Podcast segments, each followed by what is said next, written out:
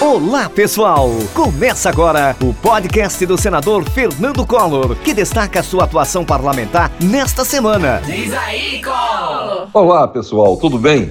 A nossa semana foi marcada por uma intensa agenda de trabalho e de boas notícias para Alagoas sobre o avanço da vacinação. No Senado, apresentei o projeto de lei número 2858 deste ano, claro, de 2021, que objetiva suspender os leilões de bens de agricultores endividados, garantir a renegociação dos financiamentos agrários e possibilitar a retomada da produção do campo. Em Alagoas, a situação é dramática. Cerca de 80 mil agropecuaristas e produtores estão afundados em dívidas, assistindo aos bens de toda uma vida, do sofá à propriedade, serem vendidos por bancos para liquidar os pagamentos. Trabalho para garantir que haja suspensão dos leilões, possibilitando a renegociação e a retomada da produção. Já apresentei as demandas ao presidente Jair Bolsonaro e aguardo por uma solução.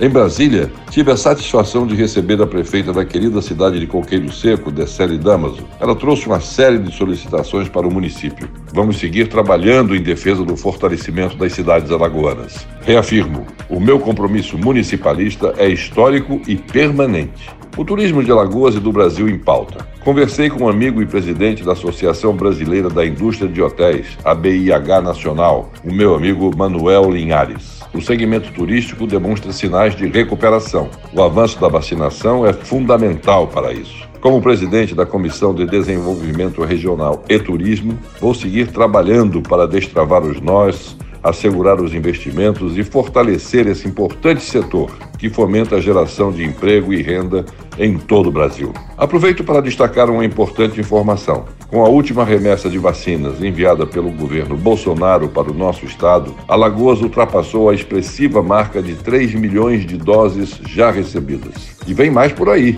A vacinação assegurada pelo governo federal avança em todo o território. O único caminho para mudarmos o quadro pandêmico é vacina no braço, comida no prato e carteira assinada. Reconheço e agradeço também o empenho e dedicação do ministro da Saúde, Marcelo Queiroga. Na Comissão de Desenvolvimento Regional e Turismo, iniciamos o debate sobre o projeto de lei que estabelece um marco legal para a geração própria de energia elétrica. Defendi que esse tipo de geração de energia reduz custos, melhora a eficiência energética e ajuda na proteção do meio ambiente.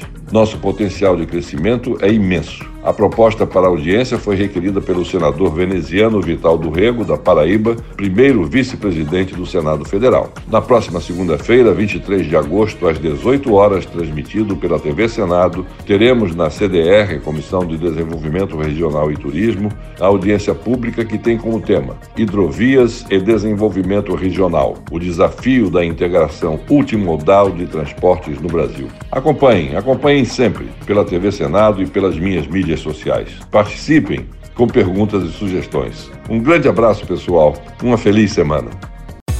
Acompanhe a atuação do senador Fernando Collor pelas redes sociais: Twitter, Instagram e Facebook.